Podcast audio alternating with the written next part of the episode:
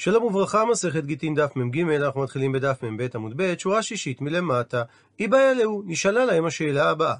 עבד שמחרו רבו לקנס, האם הוא מכור או אינו מכור? הוא מסביר רש"י, עבד שמחרו רבו לאדם אחר לקנס, דהיינו, שאם ייגח את העבד הזה שור, אז יהיה הקנס שייך לאותו אדם, אבל לשאר דברים הוא לא מכר את העבד לאותו אדם. אז האם הוא נחשב מכור או לא מכור לעניין הקנס? שאם נגחו שור, האם הקנס הולך לרבו הראשון מפני שאין אדם מקנה דבר שלא בא לעולם, או שהקנס הולך לאדון השני? ואומרת הגמרא, תיבאי לרבי מאיר, תיבאי לרבנן. השאלה נשאלת בין לשיטת רבי מאיר שאמר שאדם מקנה דבר שלא בא לעולם, כגון אדם האומר לאישה בשעה שהוא גוי, הרי את מקודשת לי לכשאתגייר. ובין לרבנן שחלקו על רבי מאיר, ומבאר את הגמרא. תיבאי לרבי מאיר. יש להקשות ולהסתפק גם לשיטת רבי מאיר, כי ייתכן לומר שעד כאן לא קמה רבי מאיר, שאדם מקנה דבר שלא בא לעולם, אלא רק במציאות כגון פירות דקל דאבידי דעתו. שיש רגילות, דהיינו הסתברות גבוהה, שאכן הם יצמחו על הדקל. אבל אחא, אבל כאן, על עבד שמחרו רבו לקנס, ישנו צירוף של מספר ספקות, כגון מי יאמר דמינגח? מי בכלל אומר שהשור אכן ינגח את העבד? ואם תמצא לומר דמינגח, שאכן השור ינגח את העבד, ממאי דמשלם? מי אמר שבעל השור אכן יתחייב לשלם את הקנס? הפכנו דף, מפני שדילמה מודהו מפטר. שייתכן שבעל השור יודה בבית הדין לפני שיעידו עדים על הנגיחה, והדין שמודה בקנס פטור. אז ברור שגם לפי רבי מאיר, אדם לא יכול למכור את הקנס לבדו. הספק, אם אדם מכר את העבד לשם הקנס, אולי במקרה כזה יאמר רבי מאיר שהמכירה מועילה. ומצד שני, ותיבאי לרבנן, קיים ספק גם לשיטת חכמים, שאולי עד כאן לא כאמרי רבנן, לא אמרו חכמים שאין אדם מקנה דבר שלא בא לעולם, אלא במציאות כגון פירות דקל, דהשתא מי הליטנאו, שעכשיו הם הרי לא קיימים בעולם. אבל אחא, אבל כאן במקרה שאדם מוכר את עבדו לשם קנס, הקי שור והקי עבד. הרי גם השור קיים בעולם וגם העבד קיים בעולם, רק שהם עדיין לא נפגשו. וממילא קיים הספק, האם זה דומה לאדם שמוכר דקל לפירותיו, שמודים חכמים במקרה כזה, שהלוקח קנה את הפירות, או אולי זה לא דומה למוכר דקל לפירותיו, שהרי הפירות יוצאים מגופו של הדקל, מה שאין כן הקנס שלא יוצא מגופו של העבד, ולכן אין משמעות למכירת עבד לקנס, ולאחר שהסבירה הגמרא את צדדי הספק, חוזרת הגמרא ושואלת מהי? מה הדין? האם מכירת עבד לקנס חלה או לא חלה? עונה על כך אמר רבי אבא תשמע, בו שמע הוכחה מהברייתא הבאה שדרשה את הפסוק וכהן כי יקנה נפש קניין כספו הוא יאכל בו ויליד בותו הם יאכלו בלחמו כאשר קניין כספו זה עבד או שפחה כנעניים שהכהן קנה ויליד ביתו זה הצאצא שנולד לשפחה הכנענית בביתו של הכהן ושואלת הברייתא, ויליד בית, מה תלמוד לומר? מה זה בא ללמד? שהרי אם עבד שהוא קניין כספו של הכהן אוכל בתרומה, אז יליד בית, שהוא עבדו של הכהן מהרגע שהוא נולד, לא כל שכן שהוא יאכל בתרומה? עונה הברייתא, אילו כן שהדבר היה נלמד מקל וחומר, אז הייתי אומר קל וחומר באופן הבא, מה קניין כסף שיש בו שווה כסף? דהיינו ערך כספי, הוא אוכל בתרומה, אף יליד בית כזה שיש בו שווה כסף, גם הוא אוכל בתרומה. ומניין הייתי יודע שאף על פי שיליד בית שאינו שווה כלום, גם הוא יכול לאכול בתרומה, לכן תלמוד לומר יליד בית, שמכל מקום, אפילו שהוא אינו שווה כלום, אומר רש"י, כגון שנעשה מוכה שכין, בכל זאת הוא יכול לאכול בתרומה. שורש המילה שכין הוא מלשון חימום ושרפה, זו מחלת עור המוזכרת בשכיחות רבה במקרא ובחז"ל. היא מתאימה למגוון של מחלות עור דלקתיות ואיננה מתייחסת למחלה מסוימת ומוגדרת. לפי חז"ל יש 24 מיני שכין. מוכה שכין הוא מושג כללי למחלות נמקיות קשות ונרחבות הגורמות לכריתת איברים. ביחס למצב זה נאמרו על ידי החוקרים השונים השערות מגוונות לזיהוי המחלה, הגבת, צרעת, אבעבועות שחורות, גחלת וכולי. אכן הזיהוי הרווח ביותר בין החוקרים הוא ששכין היא מחלת הגרב, אקזמה, שהיא מחלת עור דלקתית המאופיינת בשלב של בועיות דלקתיות מפרישות ושלב של קשקשים וגלדים. המחלה מלווה בדרך כלל באי שקט, גרד וחום. וממשיכה הברייתא, ועדיין אני אומר בשלב הזה, שיליד בית, בין שיש בו שווה כסף, בין שאין בו שווה כסף, הוא אוכל בתרומה. אבל קניין כסף, אולי נאמר שרק אם יש בו שווה כסף הוא אוכל בתרומה, אבל אם אין בו שווה כסף אולי הוא אינו אוכל בתרומה. לכן תלמוד לומר, קניין כספו ויליד ביתו, שיש בפסוק סמיכות בין שני הסוגים הללו, מה יליד בית אף על פי שאינו שווה כלום הוא אוכל בתרומה, אף קניין כספו אף על פי שאינו שווה כלום גם הוא אוכל בתרומה.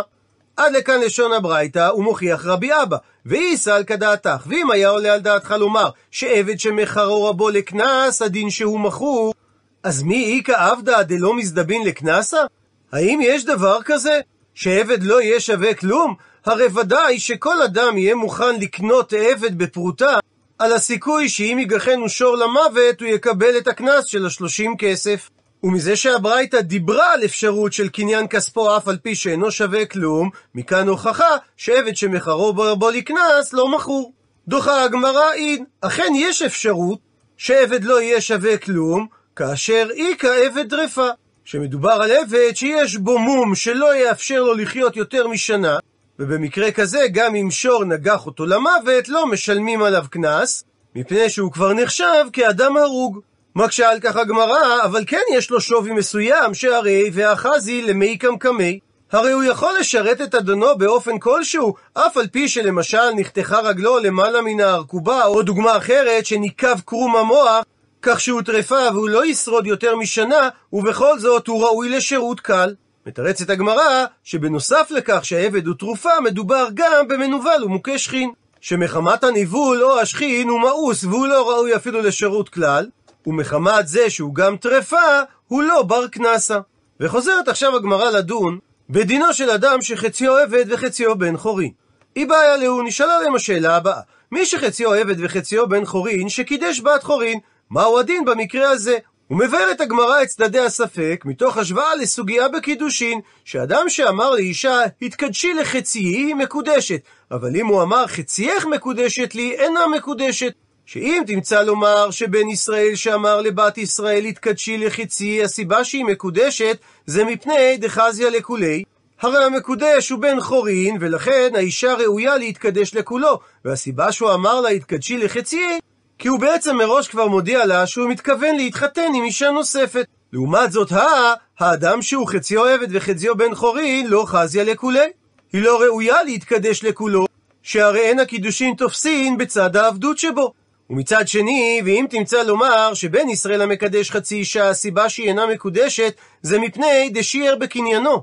שהיות ואנחנו לא יכולים להסביר את דבריו באופן הבא שהוא התכוון לומר לה שהיא יכולה להתחתן עם אדם אחר, שהרי אישה לא יכולה להתחתן עם שני גברים, אז אם כך, בהכרח שכוונת דבריו שהוא קידש רק חצי ממנה, ולכן לא חלים הקידושין. והא במקרה של החציו עבד חציו בן חורין, לא שיער בקניינו. שהרי הוא קידש בכל מה שהוא ראוי לקדש, שזה רק בחצי צד הבן חורין. ולכן אולי נאמר שהקידושין תופסין. את הגמרא, מאי? מה יהיה הדין במקרה הזה? מביאה הגמרא תשמע בו שמע הוכחה מהברייתא הבאה. שור שהמית, מי שחציו עבד וחציו בן חורין, הדין שנותן בעל השור חצי קנס לרבו מצד העבדות שבו, וחצי כופר ליורשיו מצד הבן חורין שבו. עד לכאן לשון הברייתא ומוכיחה הגמרא. והיא אמרת שקידושיו של מי שחציו עבד וחציו בן חורין לאו קידושין, אז יורשין מנהלי. הרי הוא לא יכול להתחתן, ואם כן, כיצד יש לו יורשין? ושואל על כך תוספות, תימה, מה הקשר בין יורשין לבין קידושין?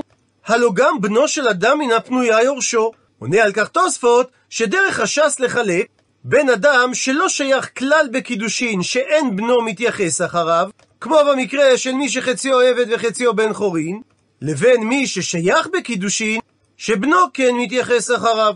עונה על כך, אמר עבד אבר אהבה, שמדובר כשעשאו טרפה, שמחמת הנגיחה הוא לא יחיה יותר משנה, ולכן הוא נחשב כאדם שנהרג, והוא עצמו מקבל את חצי הכופר.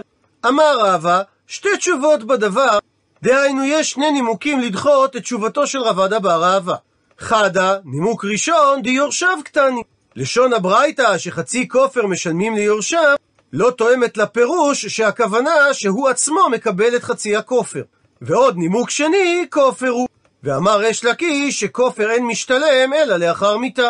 על בסיס מה שכתוב בתורה לגבי תשלום כופר של בן חורין, והמית איש או אישה. שהתשלום הוא דווקא לאחר מיתה, מה שאין כן תשלום של קנס, שלא הזכירה התורה לשון של מיתה, אלא רק לשון של נגיחה, שנאמר, אם עבד ייגח השור.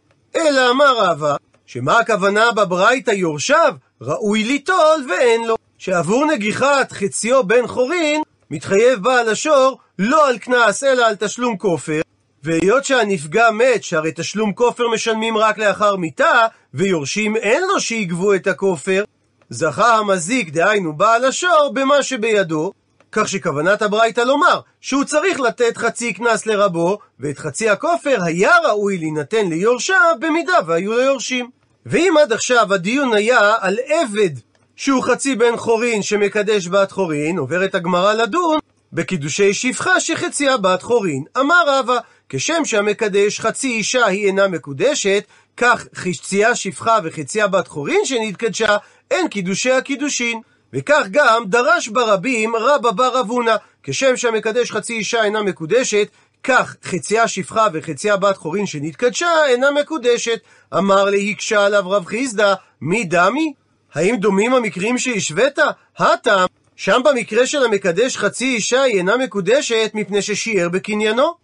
שהוא לא קידש את כל מה שהוא יכול היה לקדש באותה אישה, מה שאין כן הכה. כאן במקרה שהוא קידש חציה שפחה וחציה בת חורין, הוא לא שיער בקניינו. שהרי הוא קידש במלואו את כל החצי בת חורין שלה.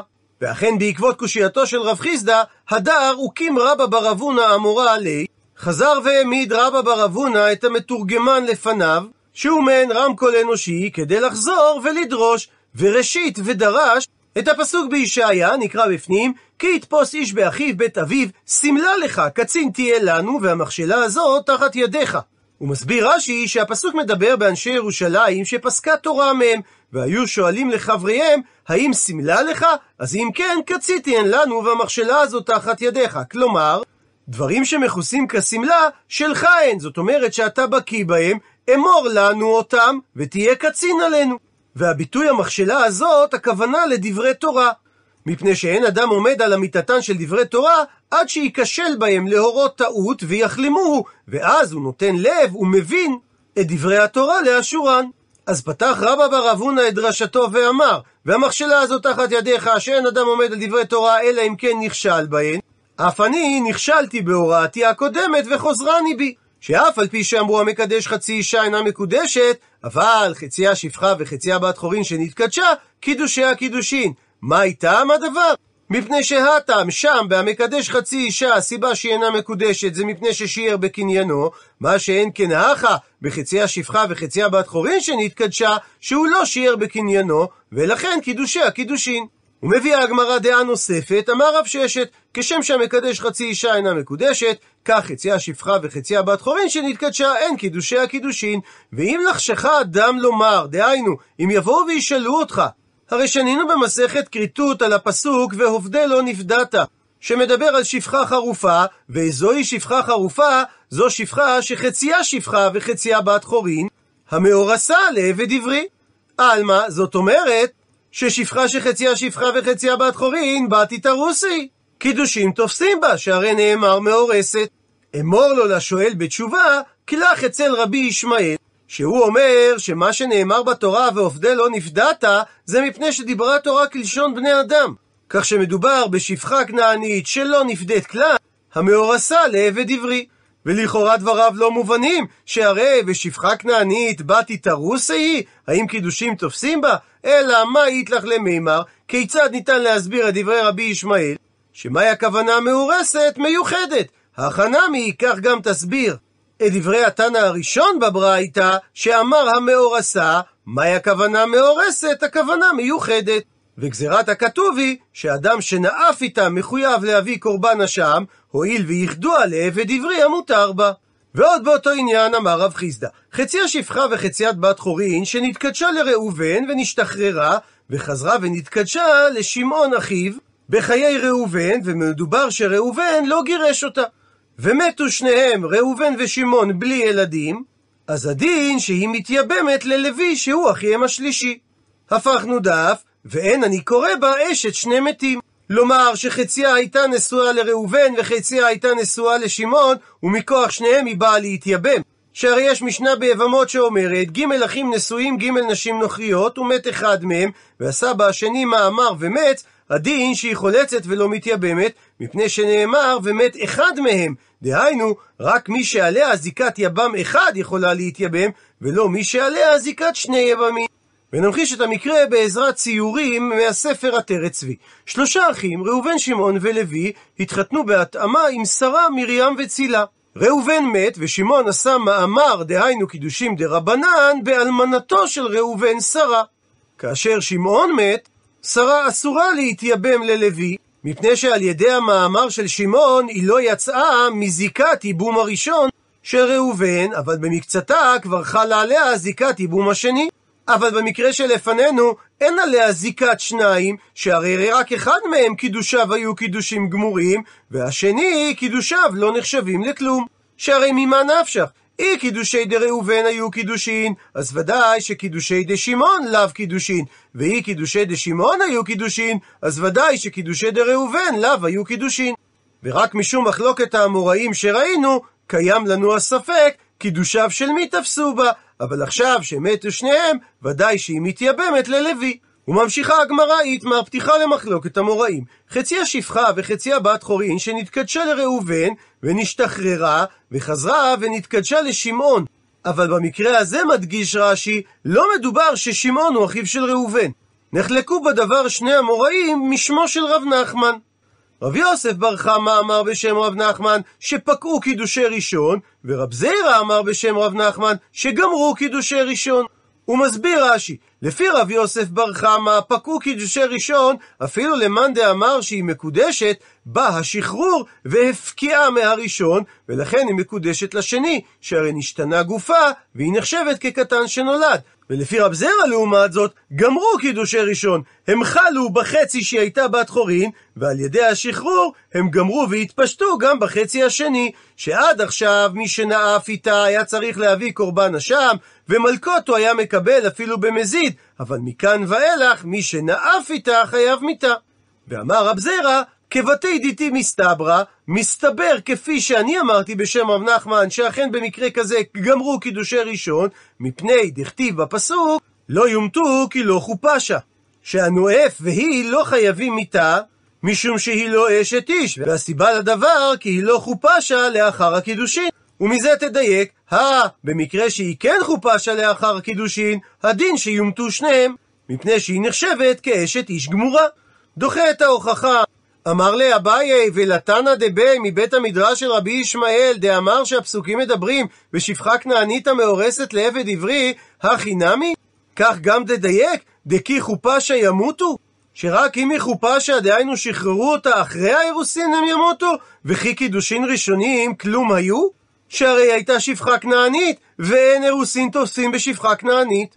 אלא מה יתלך למימר? כיצד בהכרח צריך להסביר לפי התנא דבר רבי ישמעאל את הפסוק שחופשה וחזרה ונתקדשה ואז אם היא ניאפה עם אחר שניהם ימותו. אז החנמי אז גם כאן לפי מי שמפרש ששפחה חרופה הכוונה שחציה שפחה וחציה בת חורין תאמר שחופשה וחזרה ונתקדשה. ורק אז אם היא ניאפה היא והנואף ימותו. ולפי ההסבר הזה אין הוכחה לדבריך רב זירא שעל ידי השחרור גמרו, דהיינו חלו קידושי הראשון במלואם. הוא מספר את הגמרא, אמר רב הונא בר קטינא שאמר רבי יצחק, מעשה באישה אחת שחציה הייתה שפחה וחציה הייתה בת חורין, וכפו את רבה ועשה בת חורין. ורוצה הגמרא לדייק כמן, כשיטת מנהג אותו בית דין, כרבי יוחנן בן ברוקה, דאמר על שניהם, דהיינו על אדם וחווה, הוא אומר את הפסוק, ויברך אותם אלוהים, ויאמר להם אלוהים, פרו ורבו, מילאו את הארץ וכבשוה, הורדו בדגת הים ובעוף השמיים, ובכל חיה רומסת על הארץ. שאישה כמו גבר, גם היא מצווה על פרייה ורבייה. ובגלל שכאשר היא חציה שפחה וחציה בת חורין, היא לא יכולה להתחתן, לכן כפו את רבה ועשה בת חורין. דוחה את הדברים, אמר רב נחמן בר יצחק, שלא בהכרח זו כוונת הדברים, מפני שניתן להסביר שהסיבה שכפו את רבה ועשה בת חורין, מפני שמנהג הפקר נהגו בה. שמפני שהיא לא הייתה מיוחדת לאדם ספציפי, היא לא הייתה משמרת עצמה, ואנשים היו נוהגים בה בזנות. ולכן כפו חכמים את האדון לשחרר אותה, כדי שהיא תוכל להינשא ובעלה ישמור עליה. ואומרת המשנה, המוכר עבדו לעובדי כוכבים, או שמכר אותו לחוץ על הארץ, יצא העבד בן חורין. הוא מסביר רש"י, שאם ברח העבד הכנעני מן העובד כוכבים, הוא לא משתעבד חזרה לרבו, או שכנסו בית דין את האדון לפדות אותו. ולאחר שיפדנו, העבד לא ישתעבד לו, וקנס חכמים הוא, הואיל והפקיעו מן המצוות על ידי שמכרו לגוי. ועל אותו עיקרון, אם הוא מוכר אותו לחוץ על הארץ, יצא העבד לחירות, מפני שכאשר הוציאו מהארץ לחוץ על הארץ, הוא גורם לו לעבור על איסור. והגמרא בהמשך תפרש את מי כנסו, האם את הלוקח או את המוכר. ומביאה הגמרא תנו רבנן שנו רבותינו בתוספתא. המוכר עבדו לעובדי כוכבים יצא לחירות וצריך גט שחרור מרבו ראשון. אמר רשב"ג, במה דברים אמורים כשלא כתב עליו עונו, אבל כתב עליו עונו, זהו שחרורו. עד לכאן דברי התוספתא, ושואלת הגמרא, מהי הכוונה עונו? עונה על כך אמר רב ששת, דכתב לי הכי, שכתב לו בשטר את הנוסח הבא, לכשתברח ממנו, מהעובד כוכבים, אין לי עסק בך. ומועילה הלשון הזו, כדי שהעבד יקנה את עצמו, ולכן זה נחשב גט השחרור שלו. ומביאה הגמרא תנו רבנן שנו רבותינו בברייתא. לווה עליו מן העובד כוכבים, זאת אומרת שהיהודי לווה כסף מהעובד כוכבים, וסיכם עם העובד כוכבים שאם הוא לא ישלם לו, הוא יקבל את העבד בתמורה לחוב. אז כיוון שעשה לו העובד כוכבים נימוסו, יצא לחירות. והסיבה לדבר מסביר רש"י, כי זה נחשב כמכירה, וכנסו חכמים. עד לכאן לשון הברייתא, ושואלת הגמרא, מהי הכוונה נימוסו? עונה על כך, אמר רב הונא בר יהודה, שהכוונה לנשקי. מסביר רש"י, שזה חותם וסימן עבדות שתולים לעבדים בצוואריהם. מייטיב מקשה על ההסבר הזה רב ששת, שאומרת הברייתא, האריסין והחכירות והריסי בתי אבות ועובד כוכבים שמשכן שדהו לישראל, הוא מסביר רש"י, האריסין זה ישראל שנעשה אריס לעובד כוכבים בקרקע של העובד כוכבים. והוא משלם לבעל הקרקע אחוז מסוים מהתוצרת, למחצה, לשליש ולרביע. וחכירות זה ישראל שקיבל את הקרקע מהעובד כוכבים בכך וכך חיטין לשנה. והריסי בתי אבות זה הריסות קבועה ועומדת מהאבות שהיו אבותיו של ישראל הריסים בקרקע, לאבותיו של העובד כוכבים שהם בעלי הקרקע. וסובר התנא שיש קניין לעובד כוכבים בארץ ישראל להפקיע מיד מעשר, ובכל המקרים שאמרנו, הקרקע לא נחשבת כקנויה לישראל, אלא היא נחשבת עדיין של העובד כוכבים, ולכן אף הישראל פטור מן המעשר בחלקו. ואף על פי שעשה לו הגוי נימוסו, היא פטורה מן המעשר. עד לכאן לשון הברייתא, ושואל רב ששת, ואיסל כדעתך, ואם יעלה על דעתך לומר כפירושו של רב הונא בר יהודה, שנימוסו הכוונה נשקי, דהיינו חותם עבדות, שדה בת נשקי היא. הרי שדה זה לא עבד ולא שייך בה המושג של חותם עבדות. אלא אמר רב ששת, שהמושג נשקי הכוונה לזמן. שאמר הישראל שלווה כסף מהגוי, אם לא פרעתיך לזמן פלוני, יהא העבד חלוט לך. אבל אם כך אומרת הגמרא, כאשר זמן הזמן, שלגבי עבד, כאשר הוא עשה לנימוסו, זה נחשב מכירה, ולכן העבד יצא לחירות, ואילו לגבי השדה, אף על פי שעשה לו נימוסו, זה לא מכירה, ולכן השדה פטורה מן המעשר. מתרצת הגמרא לא קשיא, אין סתירה בין הדברים, שאומנם משמעות נשקי הכוונה לזמן. רק שלגבי עבד המדובר דמטה זמני, שהגיע הזמן ולכן המכירה נכנסה לתוקף ולכן יצא העבד לחירות, לעומת זאת. בשדה שעשה לו נימוסו שהיא פטורה מן המעשר, מדובר דלא מטה זמני, שעדיין לא הגיע זמן הפירעון, וממילא השדה עדיין שייכת לגוי. מקשה הגמרא, אלא גבי עבד דמטה זמני צריכה למימה? האם צריך לומר שכאשר הגיע זמן המכירה, כנסו אותו חכמים שהעבד יצא לחופשי? הרי זה דין פשוט. אלא מסבירה הגמרא, אידי ואידי. זה וזה, גם לגבי העבד וגם לגבי השדה, מדובר דלא מטה זמני. שלא הגיע זמן הפירעון של החוב, ולא קשיא, ובכל זאת אין סתירה בין שתי המקורות, הלגופה והלפירה. לגבי עבד, הוא קבע בו זמן לגופו, שאם הוא לא ייתן לו את החוב עד אותו זמן, יהיה גופו של העבד חלוט לעובד כוכבים, לכן מעכשיו כבר הוא היה משתעבד בו, וכיוון שהוא זלזל בתקנת חכמים שאסרו למכור עבד לעובד כוכבים, כנסו חכמים, למרות שלא הגיע עדיין זמן הפירעון.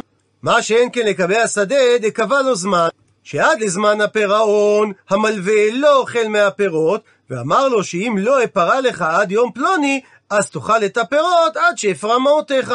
לכן, למרות שהגיע זמן הפירעון, אין פה מכירה של השדה, ולכן היא פטורה מן המעשר, וכל שכן כאשר עדיין לא הגיע זמן הפירעון. הפכנו דף, והיא באי תימה, ואם תרצה תאמר תירוץ נוסף לסתירה בין שתי הברייתות, שמדובר בשלווה על מנת למשכנו ולא משכנו. הוא מסביר רש"י, בשדה מדובר כגון שלווה עובד כוכבים מישראל על מנת שאם לא אפרע לזמן פלוני, בוא ומשכנני מקרקע זו ותהא שלך. ומה שאמרה הברייתא, שהקרקע פטורה מן המעשר, כי מדובר כל זמן שלא בא ישראל ומשכן בפועל את הקרקע, שאפילו שהגיע זמן פירעון החוב, כל זמן שהישראל לא לוקח אותה וגובה אותה, הרי היא עדיין בחזקת העובד כוכבים, כך שגם אם היה ישראל נותן חלק בפירות, הם פטורים מן המעשר, מה שאין כן לגבי עבד במציאות מקבילה. שלווה על מנת למשכנו ולא משכנו, הרי כנסו חכמים לישראל, אף על פי שלא משכנו עובד כוכבים עדיין, שהואיל והגיע זמנו של החוב ולא פרע ישראל את חובו, יצא העבד לחירות, הואיל ובכל רגע נתון יכול הגוי לבוא ולשעבד את העבד. עד לכאן דף מ"ג.